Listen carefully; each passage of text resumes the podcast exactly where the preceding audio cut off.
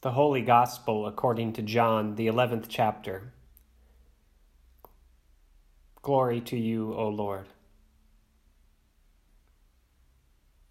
When Mary came where Jesus was and saw him, she knelt at his feet and said to him, Lord, if you had been here, my brother would not have died. When Jesus saw her weeping, and the Judeans who came with her also were weeping, he was greatly disturbed in spirit and deeply moved. He said, Where have you laid him? They said to him, Lord, come and see. Jesus began to weep. So the Judeans said, See how he loved him. But some of them said, Could not the one who opened the eyes of the blind man have kept this man from dying? Then Jesus, again greatly disturbed, came to the tomb. It was a cave, and a stone was lying against it. Jesus said, Take away the stone. Martha, the sister of the dead man, said to him, Lord, already there is a stench because he has been dead four days. Jesus said to her, Did I not tell you that if you believed, you would see the glory of God? So they took away the stone. And Jesus looked upward and said, Father, I thank you for having heard me. I knew that you always hear me but I have said this for the sake of the crowd standing here, so that they may believe that you sent me. When Jesus had said this, he cried with a loud voice, Lazarus, come out. The dead man came out, his hands and feet bound with strips of cloth, and his face wrapped in a cloth. Jesus said to them, Unbind him and let him go. The Gospel of the Lord. Praise to you, O Christ. Grace to you and peace, living saints, by and in the name of Jesus Christ our Savior. Amen.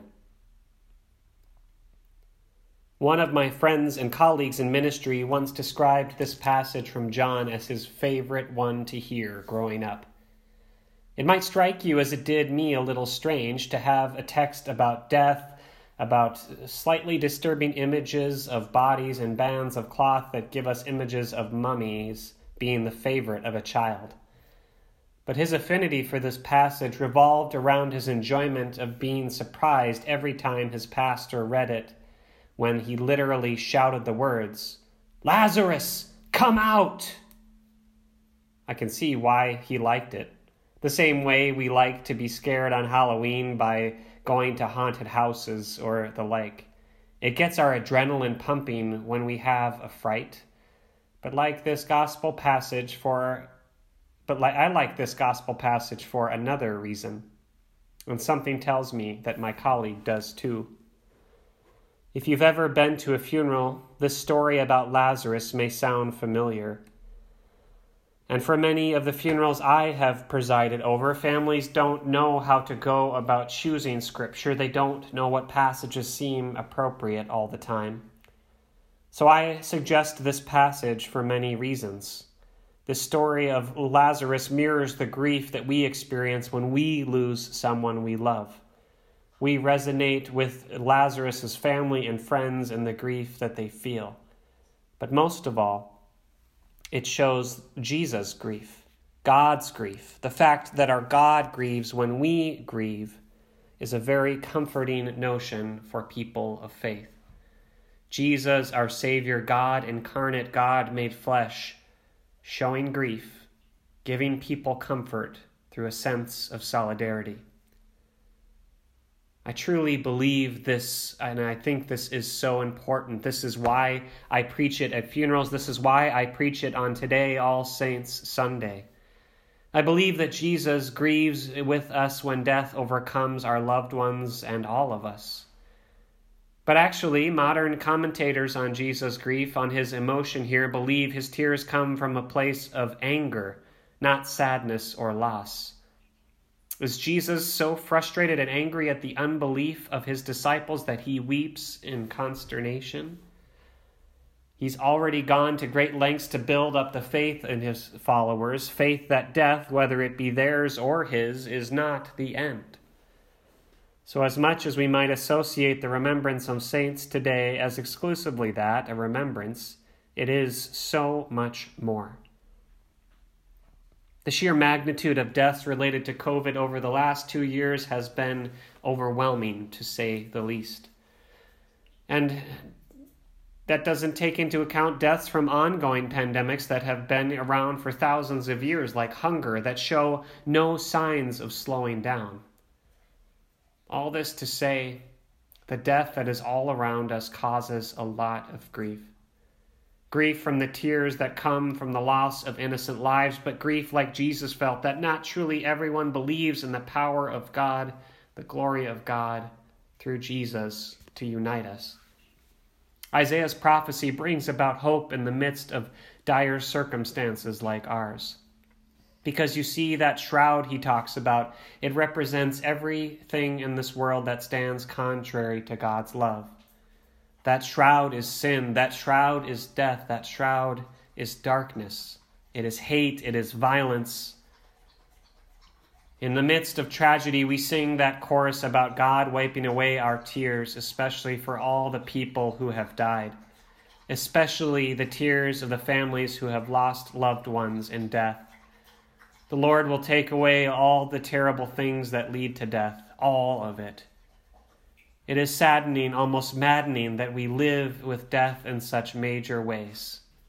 Granted, death is guaranteed no matter what we do all of this and the fact that it's all saints makes us think about the death of others, but perhaps it makes us think of our own death too.